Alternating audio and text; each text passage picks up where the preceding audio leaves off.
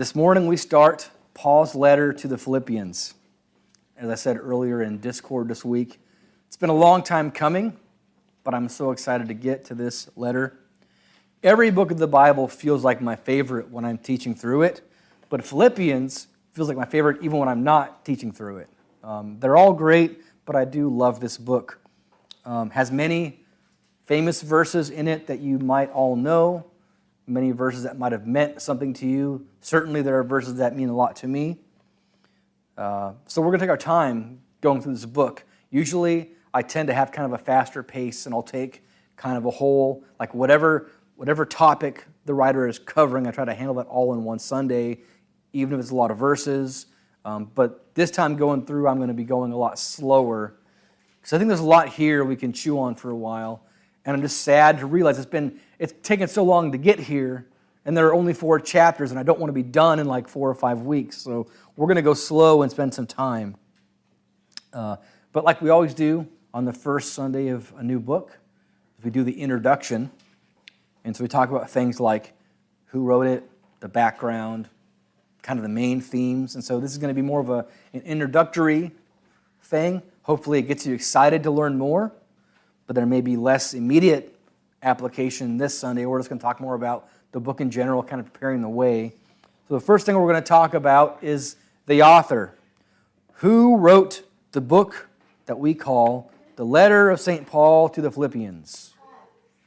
Yes, but what do I always do when we come to a new book and we ask, who wrote it? What's the first thing that I always remind us of? Nope. Yep. That the Holy Spirit wrote the whole Bible.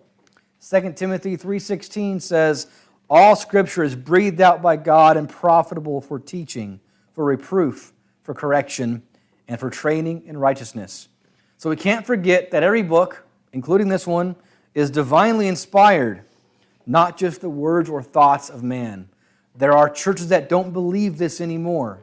That's why it's so important. There are, are liberal schools of thought. There are liberal kinds of theology that teach that these are just man's thoughts and that there's parts that you don't like. Well, that was just a, a white, heteronormative male, you know, in the first century within his culture. That part doesn't apply to us today. But all Scripture is breathed out by God and is profitable for teaching, reproof, correction, and training in righteousness. So Paul, uh, the, the Holy Spirit did write this, but obviously, like, like Noah was saying too, Paul did write it, so the Holy Spirit inspired, so the Holy Spirit is the author, and he inspired Paul to write it. So we begin Philippians one, verse one. It says, Paul and Timothy, servants of Christ Jesus, to all the saints in Christ Jesus who were in Philippi, with the overseers and deacons. And so it says here, Paul and Timothy. I would also like to say that this is probably more like Paul and with Timothy, because obviously they're not writing at the same time. One of them is writing it, one's not. And it might be that Timothy wrote the words while Paul dictated, but it becomes clear in this letter that Paul is the one talking. When he says I in this letter, it is Paul, it's Paul's story. So he's the, the main person sort of dictating this letter, and Timothy is either the one writing it for him, or perhaps Timothy is just with him. We'll see later on in this book that Paul says he plans to send Timothy to Philippi. And so Timothy is with him while he's writing this, and so it might be a way of Paul just saying, Timothy's with me as I write this. Either way, we look at the authors. Holy Spirit wrote it for sure by the hands of Paul and with... So, who is Paul? We've gone over this before a lot, so this is going to be a review for a lot of you. But Paul was named Saul in Hebrew. Paul was his Greek name. He was a Roman citizen, and so among the Greek-speaking places, they knew him as Paul. Among the Hebrew-speaking places, they knew him as Saul. Same person. Uh, he was born in a place called Tarsus, which is modern-day Turkey, and you can see it here, right above Antioch, right to the north and then west of Antioch is a place called Tarsus. It's because he was born there that he had Roman citizenship.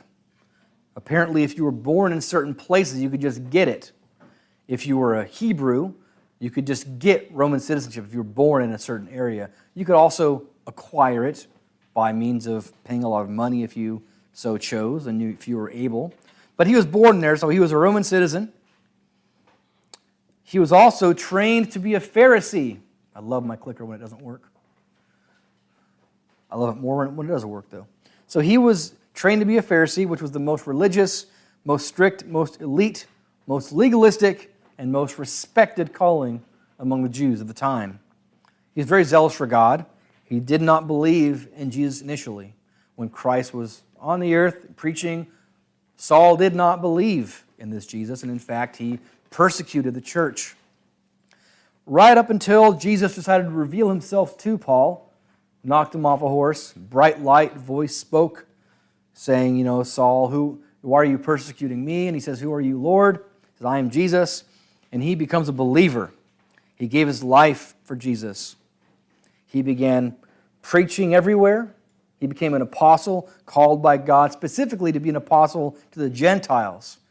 And he spent the latter part of his life in prison. He wrote many letters, and like I said before, he wrote a total of about twenty-eight percent of the New Testament. And these letters we have are most are, are those are all from him. twenty-eight percent is from him. So he's been a very influential apostle, even to this day. But who was Timothy? Timothy, I couldn't find many pictures of Timothy. Not many have written pictures. This makes him look like a sad uh, American dude with a beard and Eastern Orthodox garment, but it's a picture, whatever. Timothy was a young man who joined with Paul on one of his later missionary journeys. Paul calls him his true son in the faith. And there are indications that he was quite young when he began serving, perhaps even late teens, early twenties, when he was serving with Paul. Even while being so young, though, he was set apart. The elders laid their hands on him. He received a special gifting, an anointing. And then he went with Paul, and he became Paul's representative in multiple churches. We've read that Paul sent Timothy to Corinth. He sends him to Philippi, that we'll read in this letter. And he sent him for a long time to be Paul's representative in Ephesus. And in fact, Paul writes him two letters we have in this Bible, First and Second Timothy, that are to guide him in that work in Ephesus. And in one part in that book, in First Timothy four twelve, Paul says, don't let them look down on you for your youth. And so he was a young man, but he was trustworthy and faithful, and Paul valued him greatly. In this letter, Philippians, Paul says about Timothy that there was no one like him. And he later speaks of Timothy's proven worth and how he served with Paul in the gospel like a son. So those are the people. And then who's the letter written to? The church, the saints in Philippi. Saints just means set apart ones. It's every believer. We're all saints. We don't follow the tradition of the, the Catholics that would name a person only a saint if they were particularly good. Um, the Bible calls every believer a saint. So we're all saints. Okay, so some background on Philippi. Paul, after getting saved, became an apostle and an evangelist, and he also became a missionary, and he had four missionary journeys recorded in the New Testament.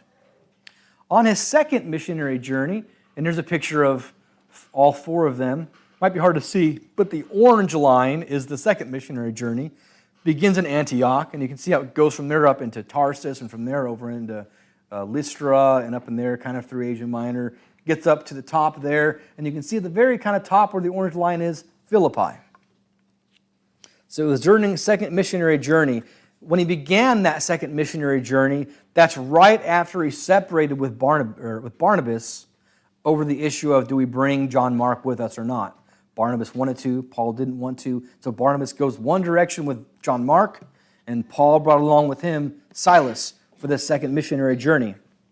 They go north through Syria, through Cilicia, and they're strengthening the churches, it says in Acts fifteen. When they get to Derbe, just past Tarsus, that's where Paul meets Timothy. Just kind of an F Y I. If you see where Tarsus is, and there's Derbe just past it. Can you, can you all see that? I know it's kind of hard to see. There's Tarsus here,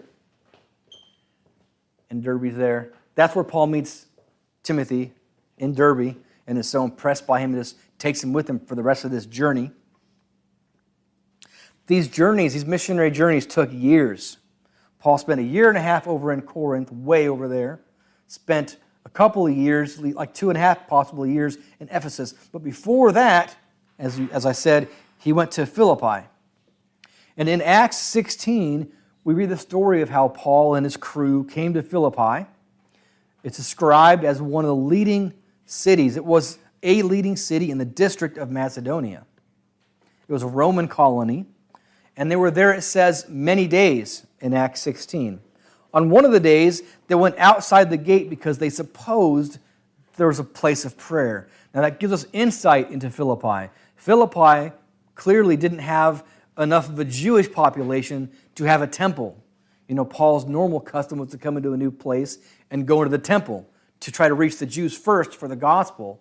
But here we don't see that. He says they go outside the gate where they guessed there was going to be some kind of place of prayer for Jews, and they find some. There's a group of women who came together for prayer, and so they're sharing the gospel there. And there's a lady named Lydia who begins to believe. This is a funny picture. I couldn't find any other picture, but this is clearly, she was named a saint by the Catholic Church. This is a picture of her. But Lydia is ascribed in this um, part of Scripture in Acts sixteen as being a, a businesswoman.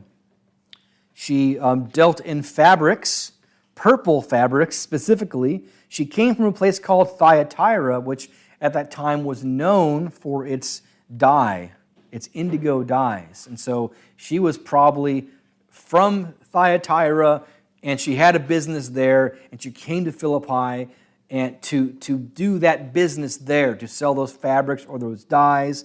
So she was a businesswoman, and when she heard the gospel, she believed, and she was baptized, and then she invited Paul and his crew to stay with her while they were in Philippi. So she, she hosted them immediately. That's where they stayed while they were there. There's also an indication that the church began to meet in her home. It's a very small indication, but I'm going to go with it. In Acts sixteen, verse forty, after Paul and Silas get out of prison, it says, "So they went out from prison and visited Lydia. And when they had seen the brothers, they encouraged them and departed." So it seems to me to indicate they went to see Lydia, and while they were there, they encouraged the brothers who were there, meaning they were meeting in her home, which I think is cool. Speculation, but I'm going to go with it. We don't know if the church continued to meet in her home for a long time. We just don't know much about the church there after Paul left. All we know is on his next missionary journey, he travels through there on the way somewhere else because he was visiting multiple churches, encouraging them. But all it says is he leaves from Philippi, going somewhere else. It doesn't mention the church. It doesn't mention Lydia. For all we know, Lydia may have gone back to Thyatira because there is, um, in Revelations, reference to a church in Thyatira. And who's to say Lydia didn't move back and bring the gospel with her? We don't know any of that stuff. So all that's just speculation. But that's kind of the background of this, this kind of important city, Philippi. Now, when was it written? So as far as when Paul wrote this letter, this is kind of what we know. Paul refers to himself as a prisoner in this letter multiple times. So it's safe to assume he wrote it while he was in prison. And we know Paul was imprisoned once at Caesarea around fifty-seven to fifty-nine A D, and was again imprisoned in Rome around sixty to sixty-two A D. So it could have been during either of those times, but there's this general idea that I kind of subscribe to, that Paul wrote these letters while in Rome in prison, because it's described there that it wasn't really, it wasn't prison as much as more like house arrest. So he was given more freedom. He probably could have materials to write. He could receive visitors. Somebody could have been there with him to help him write. Whereas if he was in the other prison before, like literally locked in chains, that would have been more difficult. So there's this idea that while he was in Rome under house arrest, he wrote not only this letter, but three other letters, and they're called the prison epistles, and they're listed up there. We've been through Ephesians.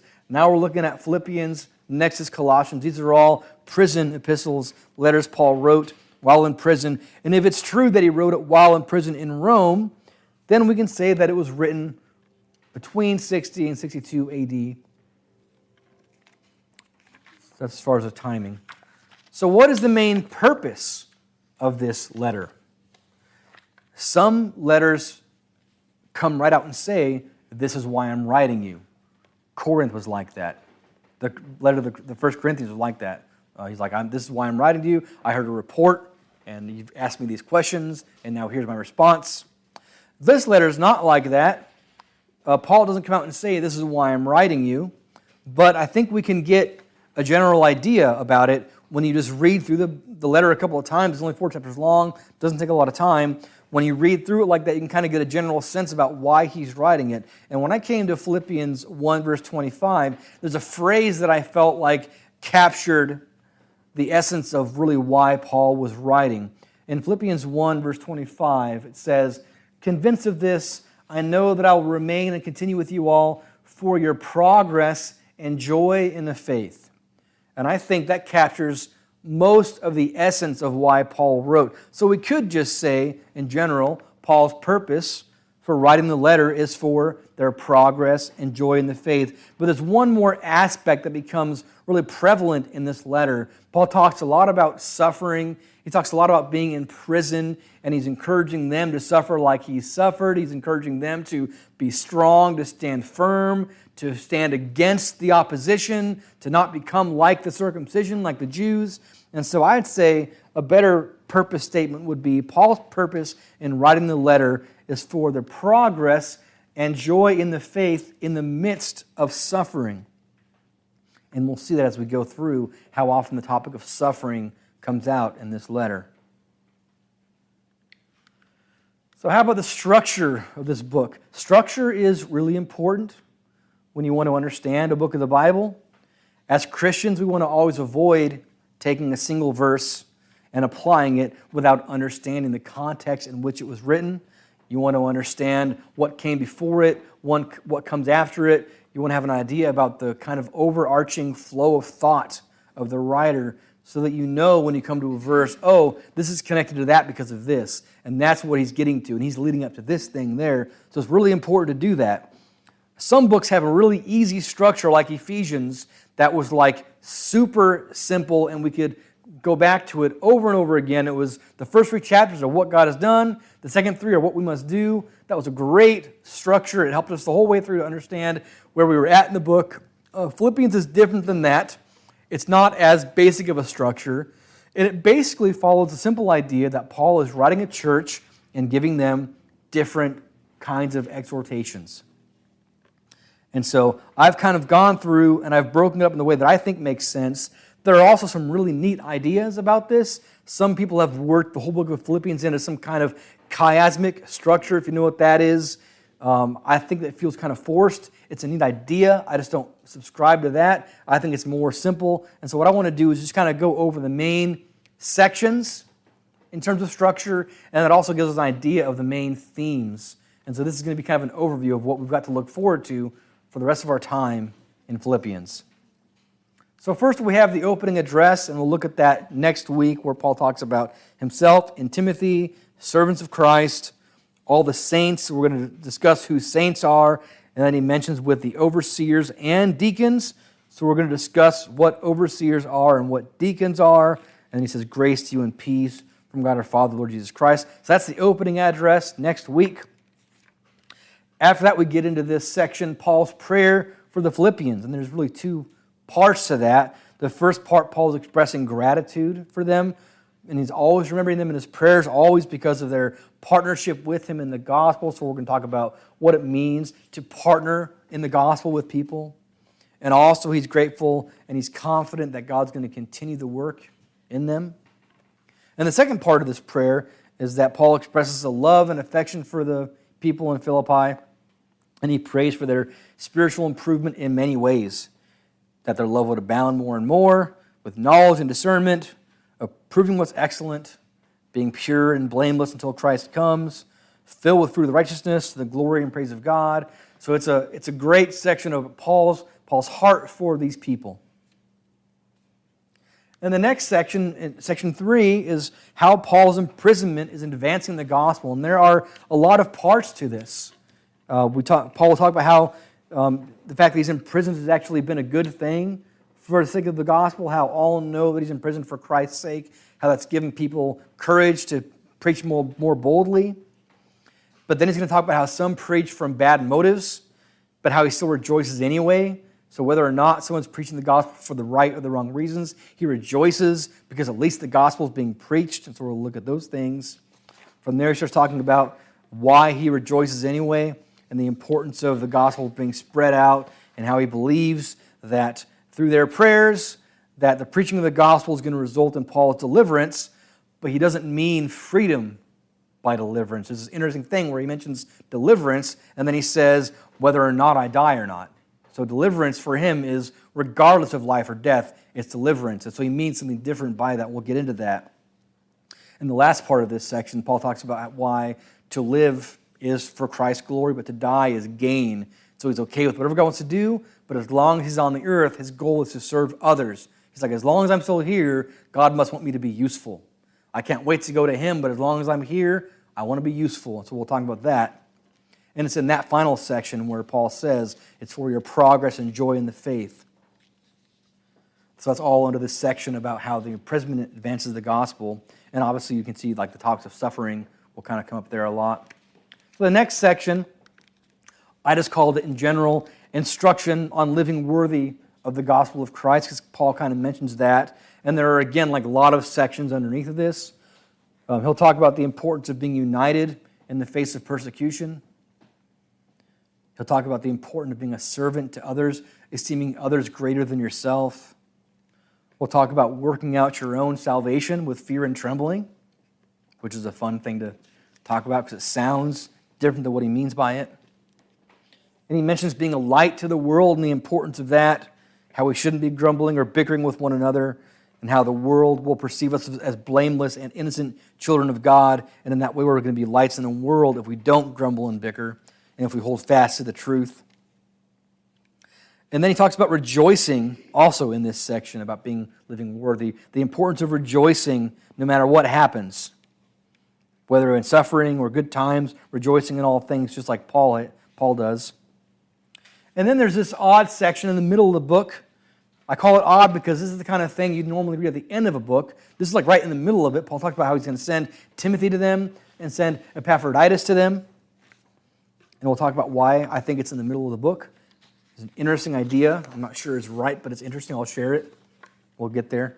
Um, after that, we get into this other section that I've titled The Relationship Compared with Legalism and Paul's Example. Paul talks about the legalistic Jews and how they viewed things and how different it is when you view things through faith in Christ and through righteousness. And that's when we get into the uh, how the legalists are outside of the faith. They're not believers. If you're a legalist, if you think you're earning your salvation, you're not a believer. You're outside of the faith.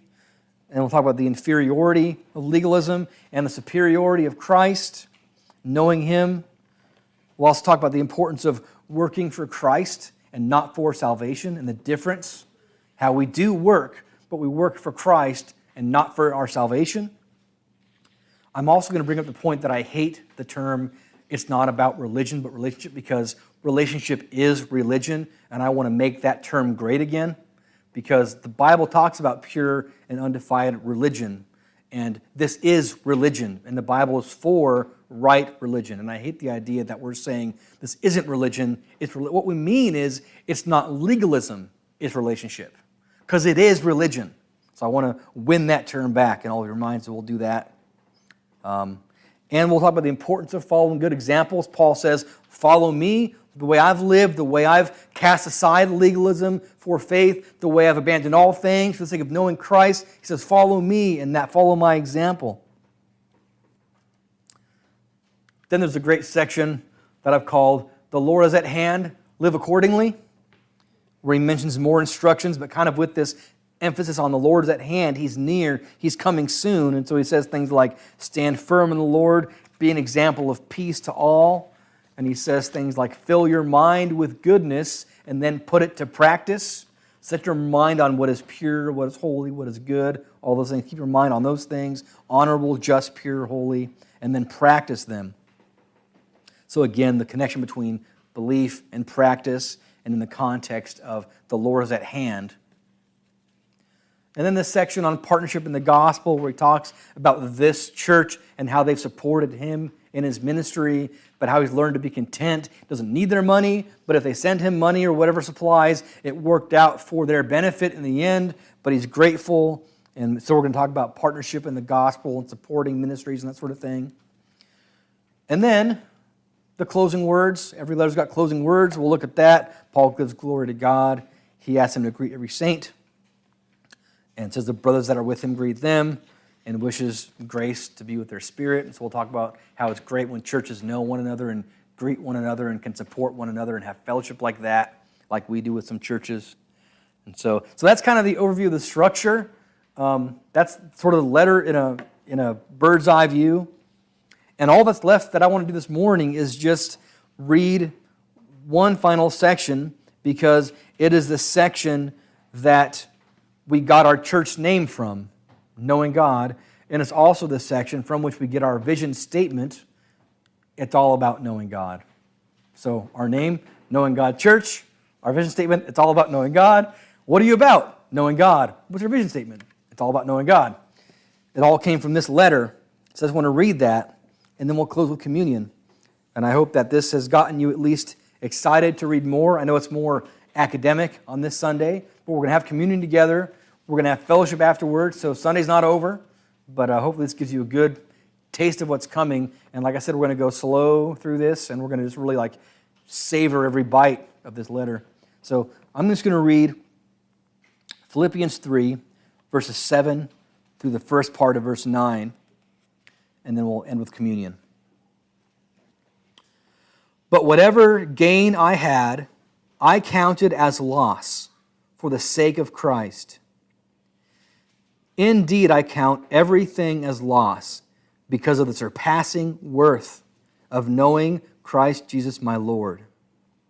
For his sake I have suffered the loss of all things and count them as rubbish, in order that I may gain Christ and be found in him,